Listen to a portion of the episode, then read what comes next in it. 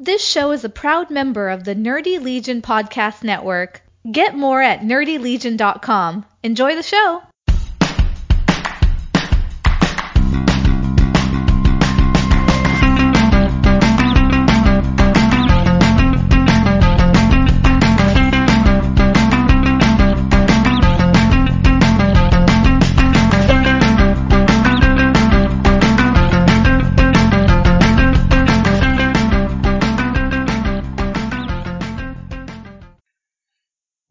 Well, we have mentioned this. By the way, you stumbled on a best of the rest.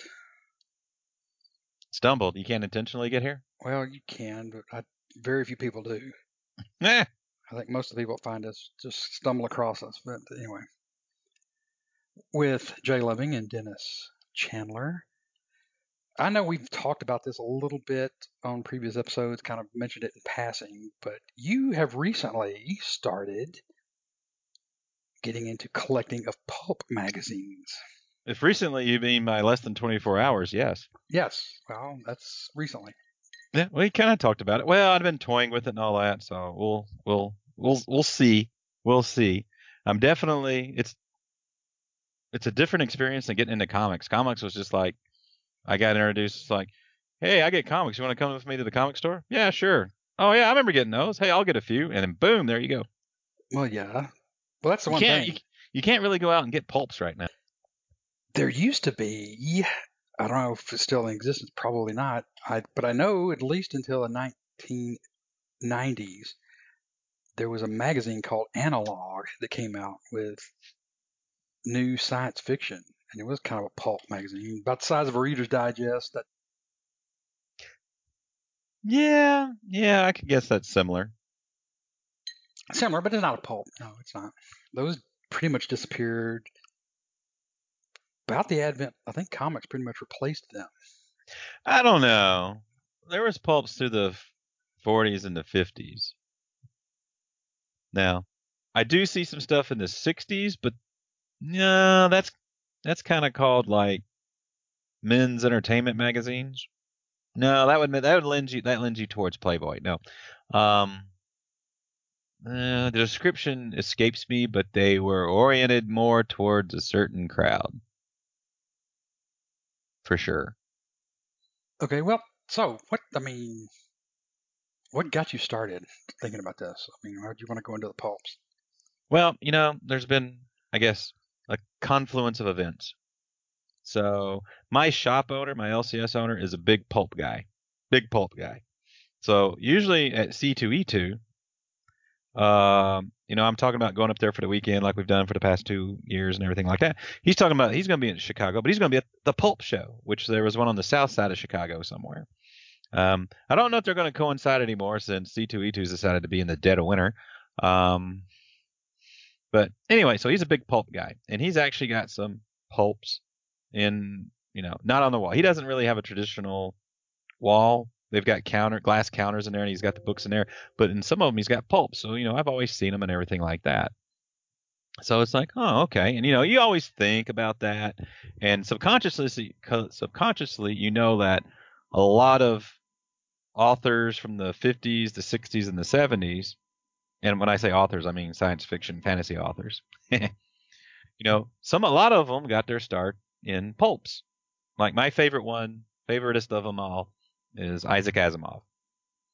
Right, and that's where he that's where he started writing. That's you know in uh, astounding science fiction, I do believe, is what he was primarily in.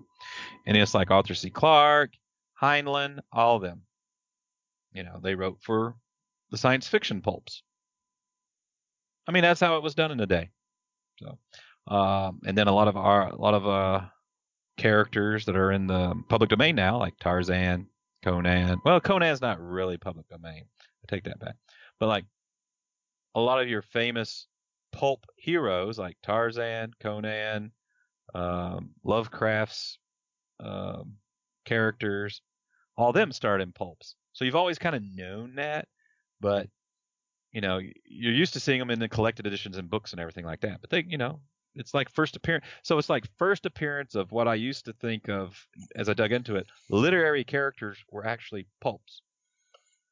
So that's got a comic book equivalence. Yeah. I mean, you go look for the like the first appearance of Conan. Uh, I forget which one it is, but it's in Weird Tales. You know, that's like, well, and I'll get into the details of that late in a in a bit. That's in the price guide is a sixteen hundred dollar pulp gosh. In one of the good conditions. All right. So Then- public domain stuff is what we're talking about. Just- hold on a second. I gotta sit there and di- I gotta disregard the, Discord. Somebody's trying to have a conversation, and I can't have a conversation in Discord while I'm having a conversation with you. I That's- shut Discord a- down when we start That's just totally impolite. Right. So anyway, so Price of Conan, first appearance, uh, Sword of the Phoenix. Uh, I forget which issue it is, but it was in Amazing, no, Weird Tales, Weird Tales. I think that's it. I'm still learning a bunch of stuff. Sixteen hundred bucks. So what do you think about that? Conan the Barbarian, a 1930 something co- uh, pulp, sixteen hundred bucks. That seems like a lot, but Seems like a lot. well, I Why don't know. Why would that seem like a lot? How much? Okay, let's think. 1930, let's say 1940s superhero or a popular character. What would the comic be? Oh well, okay, that's true. All right. Okay. So the question is, why is it only 1600 bucks? Because the only price guide in existence is called a Bowman's Pulp uh something. Bowman. I found this out this past week trying to research this stuff. It's Bowman's something. I have to look it up. Right? It's the only price guide for pulps and it was last updated in 1994 there has not been an update in pulp prices unless they're somewhere on the internet. And I got to looking on the internet and I really couldn't find one since Oh. 1994. There was something that Martin tweeted out not an hour ago. Well, is it a price guide or is it just a guide? Because it was like, um, I know they got a website, but I, every time I click on something on the website, the links don't work for the Bowman's Price Guide to Fantastic Pulps. I can't remember. I have to look it up because I was yeah. And there's other and there's other links that are like, uh, I get warning, potential security risk. So I don't want to go to that site. So mm, I struck out on the internet, and every time I go to something looking for something, oh there it is. Okay, somebody, so it's just very difficult right now. But anyway, Yeah, this So- site is pulpmags.org. I just pulled it up, but I don't know anything about it. I don't know if it has anything with pricing or has a cover gallery, digital archives. Oh yeah, there's all of that. but you know, people want to sell their pulps, and you know, I kind of want to look at buying the pulps, but how do I know what we agree on?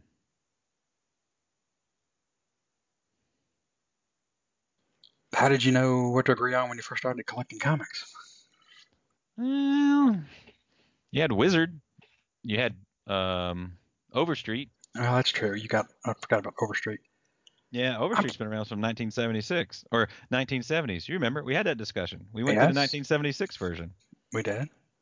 So, but anywho, so I'm, you know, so I got to thinking. It's like, so one of the things is I listen to a lot of other comic uh, podcasts and collecting podcasts and YouTube shows and everything like that. And you know, one of the big things right now is you're seeing a lot of desire for golden age books, golden age comics, right? And a lot of it's driven by the covers. Right? And you know, you've got the crime ones, you've got the horror ones, you've got the good girl art ones and just all that stuff and it's just you're just seeing all these prices for the art. Well, a lot of these artists before they got into comics, they were doing covers for pulps. And a lot of the comics from the golden age, especially the 30s and the 40s, got their inspiration from pulps. And there's some artists that are as good as or better than some of the comic artists that were only did pulps. That's all they did. So you've got a you've got a, all these and I don't know. I'm just now getting into it. I don't know how many different pulps there are from back then. I just know how many different comics there are, and I think the pulps just dwarf the comics. All right, but you know they've all got these painted covers, and I mean that's both basically why you collect pulps now. There's two reasons you collect pulps. You either collect them for the cover art, or you collect them for the author of whatever of the story in there. All right, so I I know I, you collect a lot of I know I collect a lot of comics, and you know some of them I do for the you know some of them I do for the cover art, some of them I do for the art for the whole thing, and a bunch of them for the story and everything like that. Now, you know, and you know I guess you could get the story in comics and collect in trades and everything like that, but reading a comic, I don't know, what does that take you? Ten minutes? Yeah, ten to Depends on twenty. the book.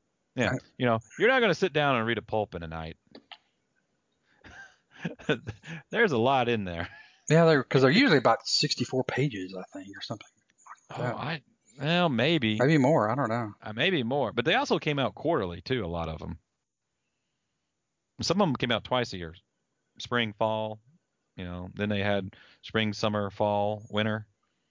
So they weren't coming out every month. So I guess they had to be thick to carry over, and and you know I guess they didn't want to overlap with a bunch of stuff. So anyway, so you're getting them for the art or the authors like. So the one I was looking at, so I finally started really diving into it. I talked to him some about last week, and then yesterday I was looking at some some in his case. And on the top of his case there, he's got it's um I don't know, I think it's from 1932.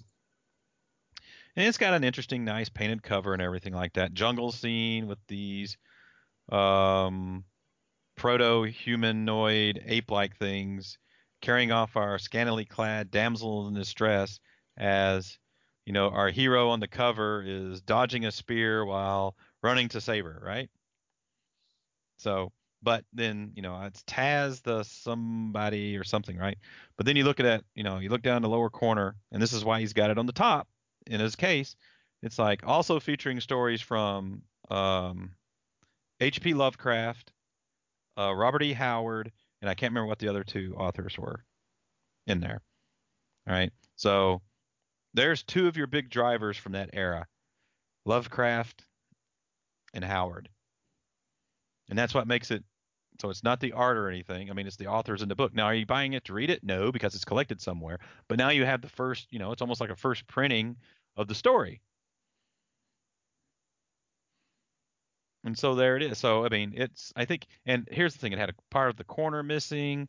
The spine was, eh, it was all right, but there's like half of it was missing. Um, you know, it was ragged on the edges. Now the one thing, and you know, he had it priced about a hundred bucks. I mean, that's that's, you know, that's kind of what they go for.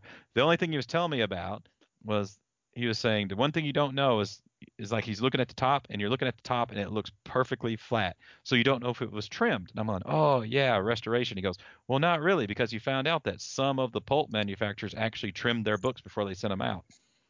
Hmm. So now you've got, you know, in the comic world, you know, that's that's a restoration, right? Because you trim the page edges. But apparently with pulps, some of the some of the publishers would trim it. So you've got that going in there. And then so we started talking about, and he's told he was sitting there telling me about the things you want to look for. You want to look for, you know, like on a comic, how the cover, you know, do you have chips out? Do you have folds in it? You know, how good it is. But you also want to look at the spine. And since these are thick, you want a nice square spine because they're square bound with glue. Right. And, and you know, and part of the condition is it's how, like how square and how um, true it is. And then you kind of flip through it. You know, you're looking for how much foxing and some things like that and all your other typical things and everything. But then he told me there's only three there's only like three grades for pulps, like poor, good, and very good, or something along those lines. That's all the grades they got. And the one he was showing me with all that stuff on it would be almost into the best category. Gosh. So now you've got so all the pulps. You know, well, you, they're pulps, and you know how they got their name pulps is because they're made on cheap paper. Right. cheap paper from I don't know, 80 years ago, 90 years ago, and it was disposable entertainment. Yes. Yeah, it was never So- meant to be saved or collect. Nobody ever thought about that. It was just, yeah. And I guess the other thing is too, nobody grades them. Well, let me take them. They don't slab them. Let me take that back. Nobody slabs them. Okay. That was my next question. Is there anything like equivalent to CGC for pulp? Not that I know of, but doesn't mean it's not coming in the future. Well, no. And you know, they're about the. I mean, they're slabbing video games now, and they're slabbing. I'm trying to think. I know I think I've seen where they where CGC will slab trade paperbacks. Isn't it hard to play a video game after it's slabbed though? Uh, yeah, but you you just get you like a emulator, and you can play it on the emulator while you look at your slabbed video game, Okay, or your That's- encased video game. that's funny. I never would have thought that. No, I mean I got a baseball in a in a case sitting on my shelf here, but you know, Okay, so well, I a can't, baseball, I, I can't throw the baseball. You know, it's, it's signed, but mm. That's true. so, but but anyway, so I'm like digging into it all, and it's all it's like like you know, it's all new and exciting and learning about everything. It's like I don't know I don't know everything about comics, but I've been in it enough that I know quite a bit. And it is fun to learn new stuff, but you just don't learn new stuff after you've been in something for a lot when you've been in it for like probably going on mm, 30 years now. Right. Oh yeah. Well, that's the thing about it. It's something new, and it takes time to. Yeah, but some of the artists back in the day, I mean, that's when you had to be an artist. And you've got and and they're just about all paintings. Yes. And you've got so if you get into the pulps, you've got westerns, you've got science fiction, you've got romance, you've got adventure, you got spy, you've got uh, mystery, um, just yeah.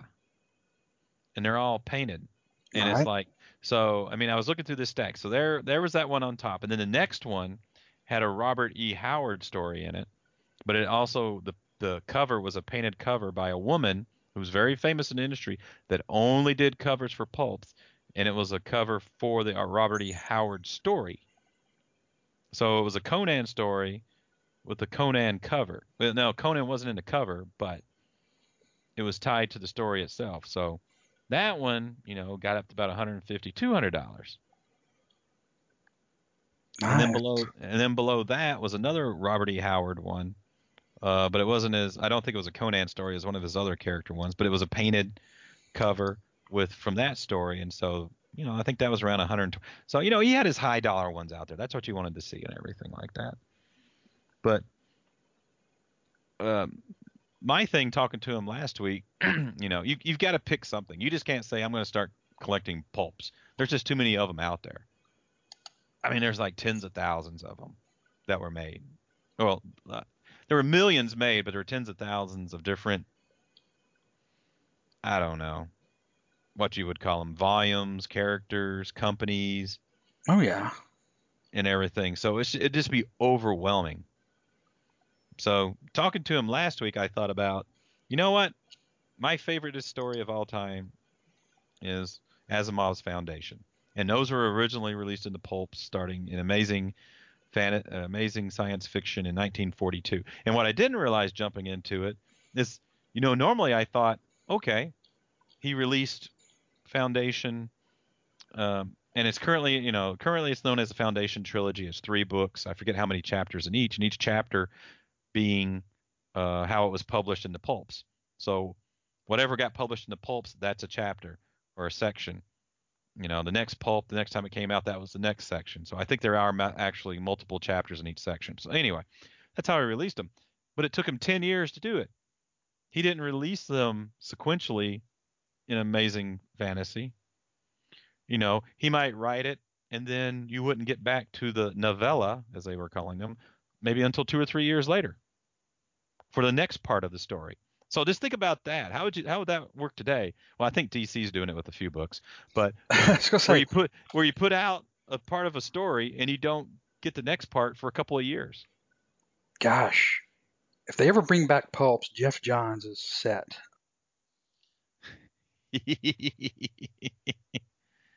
But I mean, that's how a big number of Dickens novels were serialized in magazines, and you had to wait for the next issue. But I think they came out pretty much regularly, monthly or bi-monthly. Yeah, I can't imagine reading a story and then not getting the next part of it till even a year later. That would be more than I'd want to wait. Yeah, I'm trying to see where that's at. Um, because I um, I got it on my uh, my iPad up there, but I don't um, I don't have it here on my computer. I can't think of the website that I went to because I was just there was just one night I was just going into it and uh, yeah, so it was uh, it was eight short stories published in Astounding magazine between May of 1942 and January of 1950. So it was eight. So he would release eight short stories once a year. So you got about a year between issues. Think of it that way. Right. That's Mm. yeah, And while he's doing this, you're writing other stuff too. yeah. Interesting.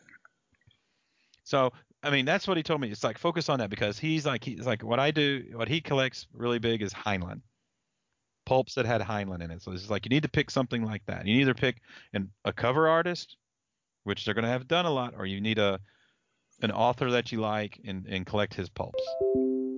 So that's the kind of the path I was going down.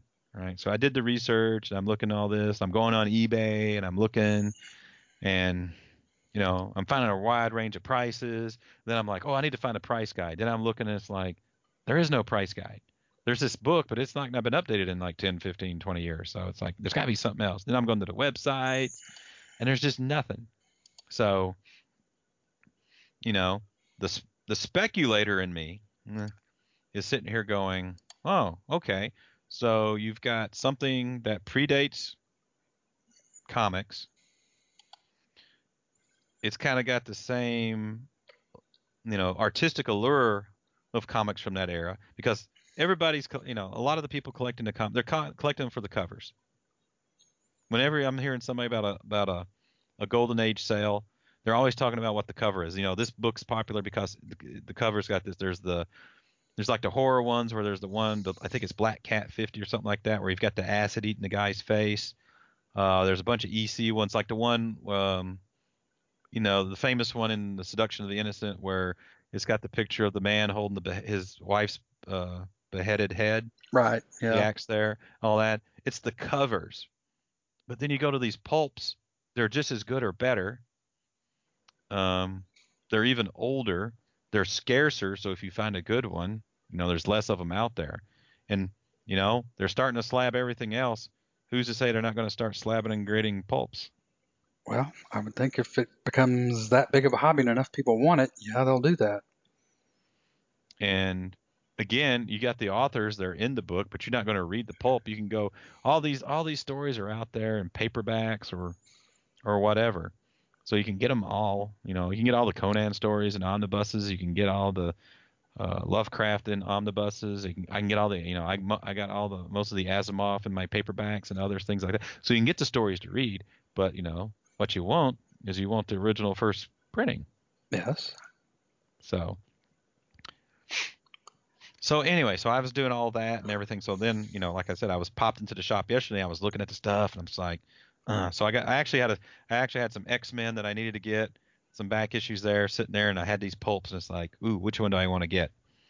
And he's saying, you know, just take your time, think about it, because I mean, he's he's willing to talk to me and do everything like, cause he loves pulps, and he's got, you know, but he's got friends all across the country and they're all in the pulps. It's like 100, 150 dollar pulps aren't walking out of my shop every day. They've been here a while. They'll be here for you know for a week or two. There's not many people now getting them. So, but then when you know, but then I got to looking. I'm thinking about the art and everything, and I'm on eBay. And I did happen to see one last night that I really liked it for. It was a buy it now. It looked like it was in good shape. It was a good price. I really liked it, so I bought it. So I bought my first pulp last night. I think I sent you a picture of it. Yes, you did. So it's it's you know a 40ish, 1940s-ish. Okay, well, was it 1940s or was it 1950s? Good girl cover. It's definitely that. Yeah.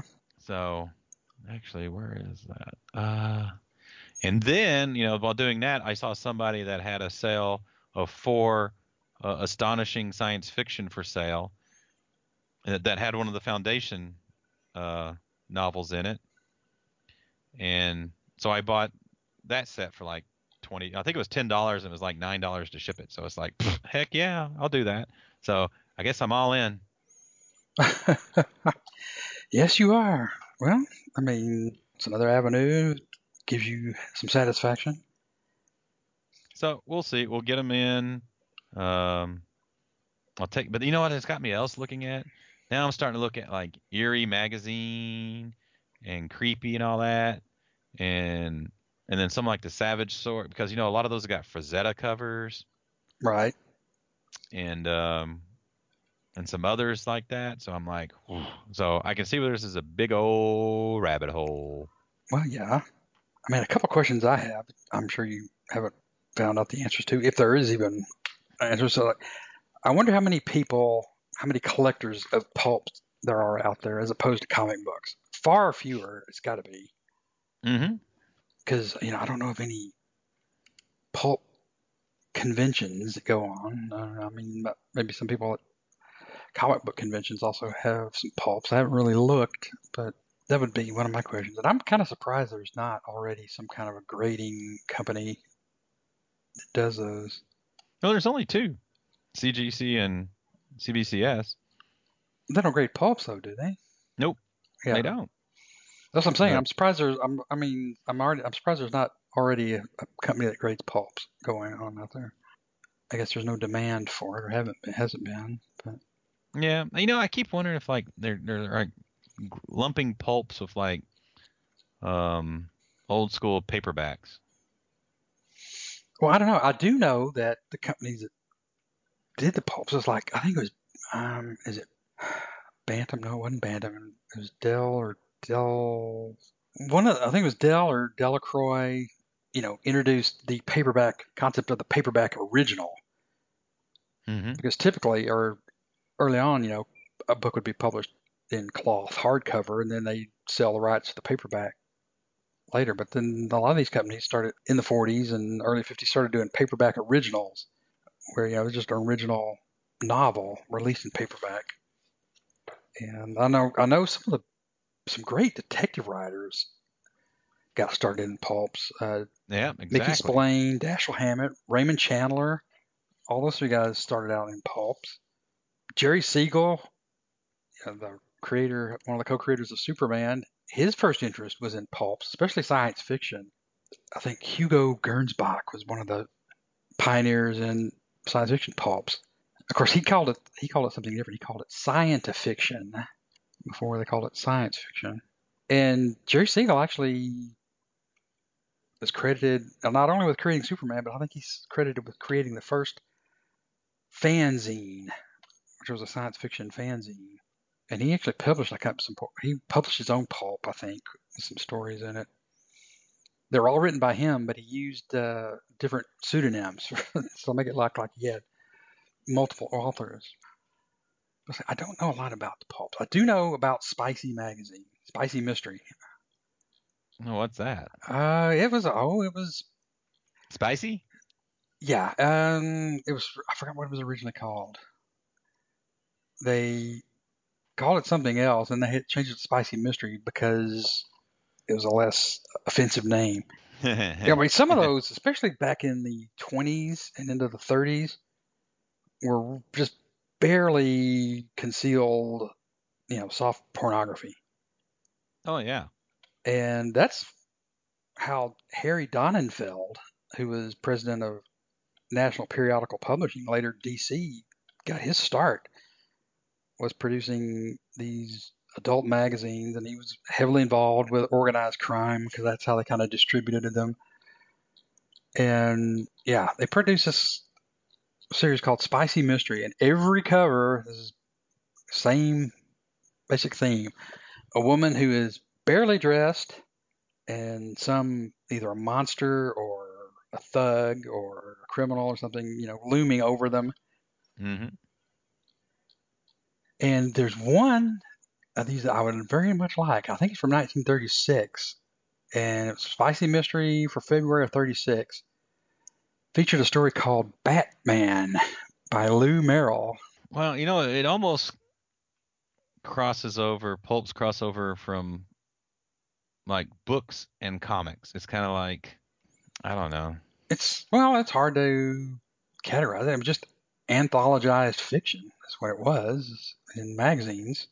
And like I say, I know there were some comparable type things. I don't what you call them pulps, but they were printed on newsprint, like Analog magazine that printed, you know, new science fiction by beginning or unknown writers and that type of thing. Like I said, nothing like the pulps, and they didn't have cover art. I mean, that's what I really like. I just like some of the art, and I don't know. I'm kind of nostalgic now, get more and more nostalgic for, especially the science fiction from the 50s and the 60s Right. when everything was atomic powered.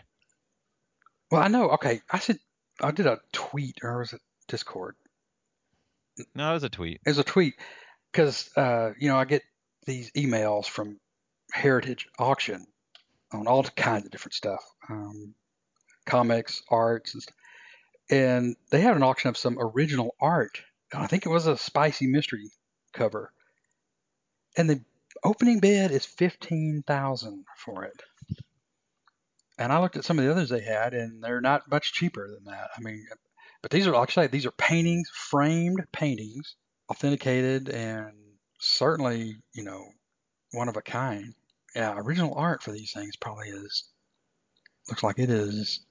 Well, especially if it's you know tied to the first, you know, to a popular book series or a popular um, character, Yeah, like especially like the Lovecraft stuff. I mean, I would go looking for it, but I have no idea to, you know, how to go search that. Well, I guess I could. You could go look for the first published pulp work of Lovecraft, or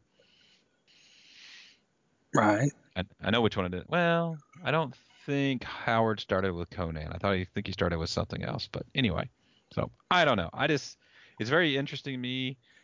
The the speculator in me sees a lot of growth in this market and everything. So hey, you know, I try a few books like that. Do it while it's fun. Don't have to get too um, I don't know obsessive with it. no, you don't. I mean, there's just so much out there. So much. Oh yeah, just like it's anything. I mean, you're in a better shape than a lot of people because you have your LCS guy who can help educate you on some of this stuff. It's not like you're just going out there blind and hmm trying to figure it out just what's on the internet. You know, you can. Yeah, but but now I want all the pulps. you're going to become the Mike Michael Myers of pulps. You want everything. I just I don't think my wife will let me have them in the uh, oven. No, probably not. See, that's the thing. Now you got you got you got 40 plus long boxes of comics. Now you're going to start getting boxes of pulps. Mm, I don't know about. Well, eh, Well, you know, I can't say never. Ah, we'll have to see. yes. But it's like, but you know what? It's just yeah, but I don't know. You can see comics. Well, you know what? I sit here and say you, I can go to flea markets and all that and see comics, and I don't see pulps. But you know what? I've never paid attention to if there are pulps now. Now I bet if I go looking, I'll see them. Yes, uh, and this may be an area where you find also some at quote unquote estate sales or pseudo estate sales, as most of them Yeah, are. state sales all they have like um companies that do that now. So Right. it's not too often that you you know find good stuff at estate sales. But I did go to I did go to one. I I did get a ooh, where is it? Oh, uh, and I just got it back from CGC. I did get a Superman's pal Jimmy Olsen 134 that I found for 20 bucks at an estate sale. I remember we are talking about that. And everybody's going, "What's so special about a Superman's pal Jimmy Olsen 134?" Well, that happens to be the first appearance, cameo appearance of Darkseid. Ah, yes. So, yeah, the guy there was somebody that got in through there in front of me, and he ended up getting.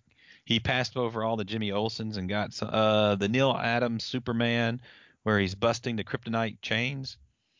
It was that, and I think a New Gods one or two, and a Forever People one and two, because they were hot. But then he skipped over to Jimmy Olsen's, where they had the first and the second appearances of uh, Darkseid. So I just kind of went in and it's like, whoop, I'll just take these, and was quite happy. That's pretty cool. Yeah, I would be too. Would be But- too. So anyway, so like I don't know what else to say about pulps. It's like Well, that's it. I mean, not to. I mean, I'm just getting started. I think I, I think you put, uh, put out some questions, and I, I think Ronnie had a tongue-in-cheek. What's your favorite pulps? And it's like I don't have one yet because I'm still figuring it out. But I think I am going to concentrate on amazing science, no, astounding science fiction, and weird tales. I think Right. I'm, gonna, I think I'm going to go through that and learn about them, and then from them I'll branch out. But of course, that wasn't the first one I bought, though. Well, no, makes sense. I think what was it? Actually, I was just looking at it. It was the uh Avon Fantasy Reader from night issue number seven from 1947. Was that it? But um, crap. Where is that now? I like want to go to the recently viewed, but it's like I've already bought it. Does that work that way? Crap. Yeah. All right. All right. I gotta keep the listeners entertained while I try to sit here and it's like right here. One of the okay. So I was talking about. I found it on eBay. So I was talking about that one I saw. I was telling you I saw in his shop with the Art Robert E. Howard cover. So it's Weird Tales, and the cover is the People of the Black Circle.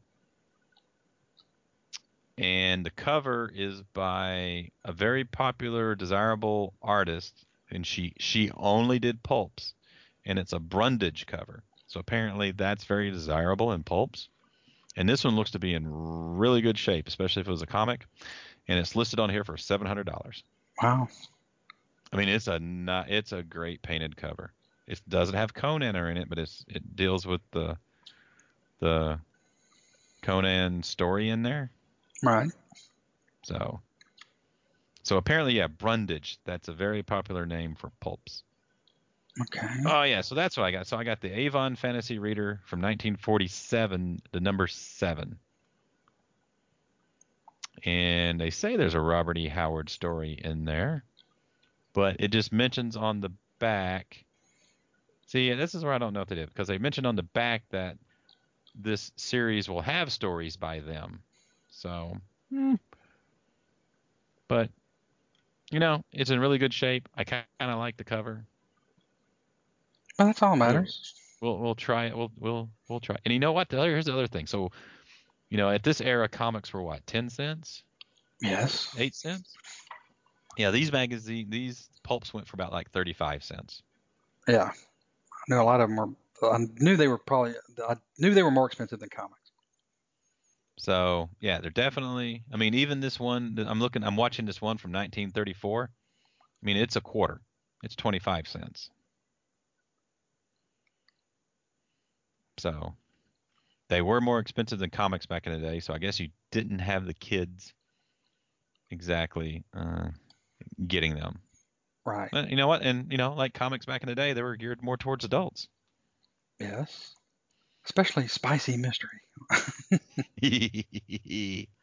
Well, that's I'm interesting. I might look into a little bit of that. Not that I'm really wanting to be a collector, but I may try to find out a little bit more about pulps. And I don't have a favorite pulp either because I don't really read them.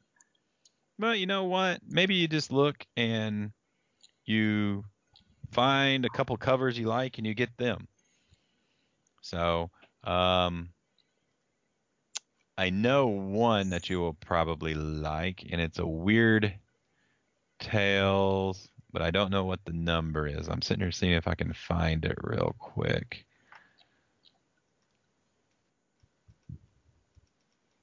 Wow, that tells me nothing. Oh, this is a. Uh, that's not what I want.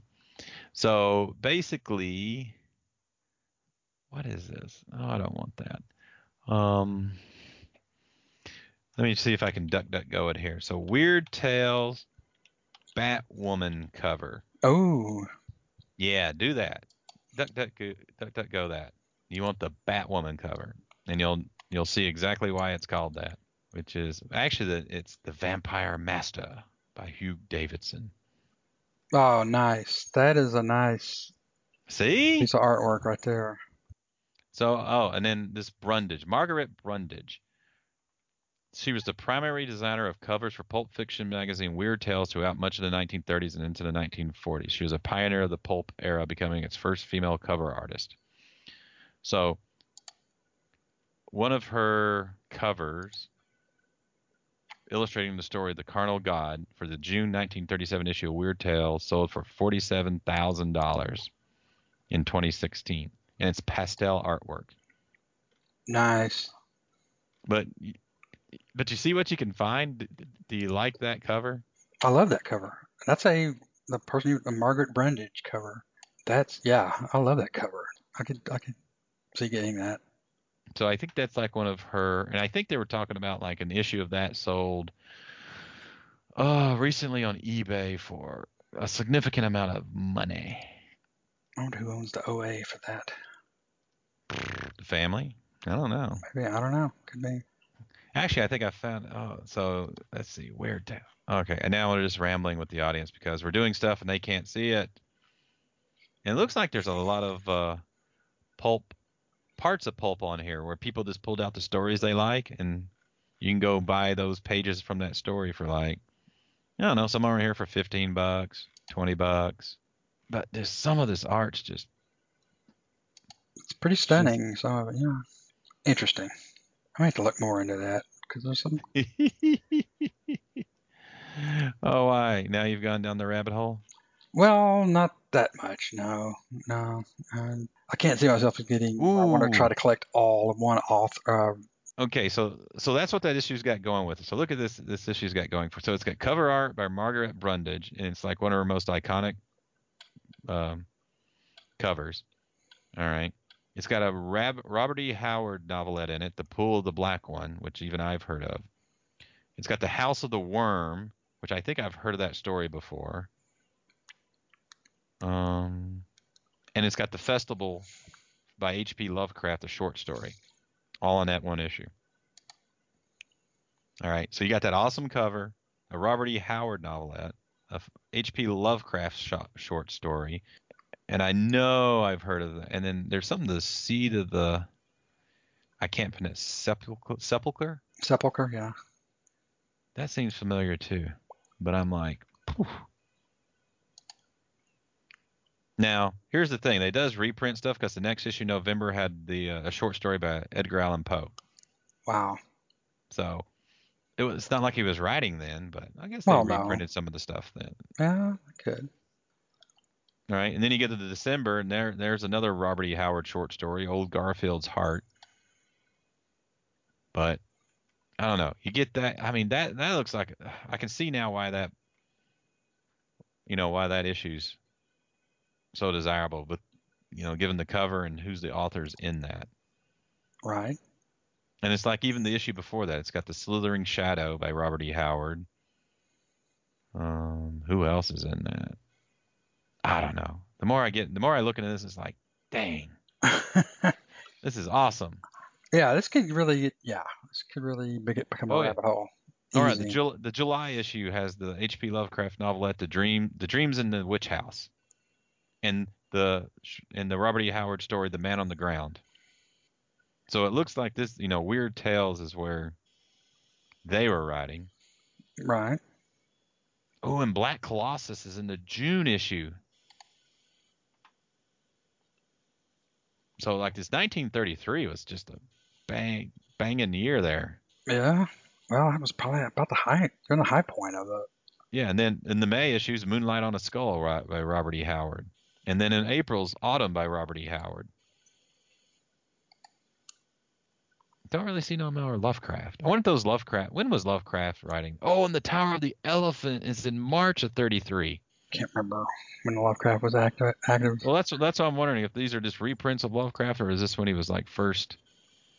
Ah, dang! Now I'm gonna have to look it up. Of course, this is not going to turn into an episode of Nerdy Legion where we start buying stuff because this is some expensive stuff.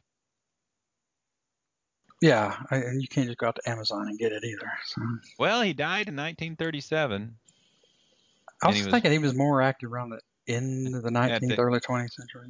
At the age of 46. So in the 33, yeah, that could have been. Those could have been like Oh, yeah. that's he's he's writing it and and putting it in there. So wow, dang. All right, well we're gonna. I guess we're gonna, gonna start figuring out what the, the cost of these are. yes. and it looks like Weird Tales was coming out monthly, so just like a comic book. Oh yeah, and he was doing the Cthulhu, uh, Cthulhu Lovecraft mythos stories from 1925 to 1935. So if this was like in 33, then yeah, yeah, that's when they were coming out. You know, that may be some of the first published works were there in uh, Weird Tales in 33. Yeah.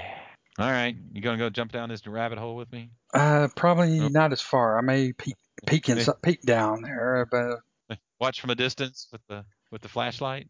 yeah. Um, but I can't see myself jumping both feet into this now. Ah, Man, I'll there's get- just other stuff too much. Yeah. come on, the water's fine. Hey, I was thinking about getting some uh, Sean Murphy original art and how look what the price of that stuff is. My Ooh, gosh. is, is he popular? Um, he tweeted something where he listed his website for his sale. And Oh, there was I a sale. well, where he sells. It's not a sale. It's just where he the website where lists his original art and the prices. And yeah, cheapest thing I found was one page was like twenty eight hundred dollars, but a lot of it was six and nine thousand dollars if you wanted a splash page or a cover. Is that because he put so much work into it? Could be. Of course, if if you price your art by the number of lines you draw on, then Juan Jose Ryp, all this stuff would cost eight hundred thousand dollars. No, I can't see myself just leaping into this, but I'll I'm going to look around at it because it's some of this art is stunning.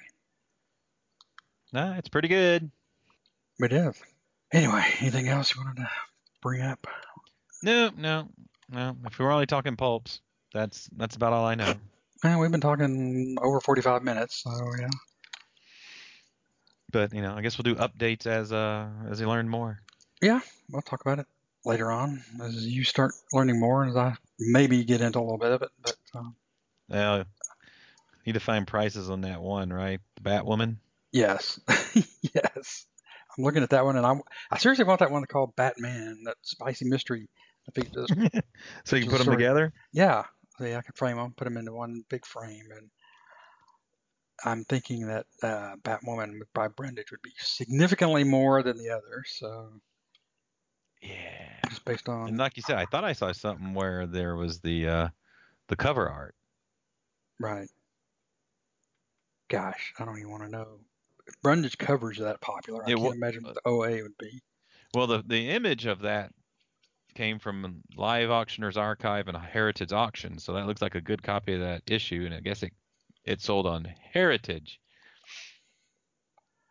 Heritage doesn't do no junk.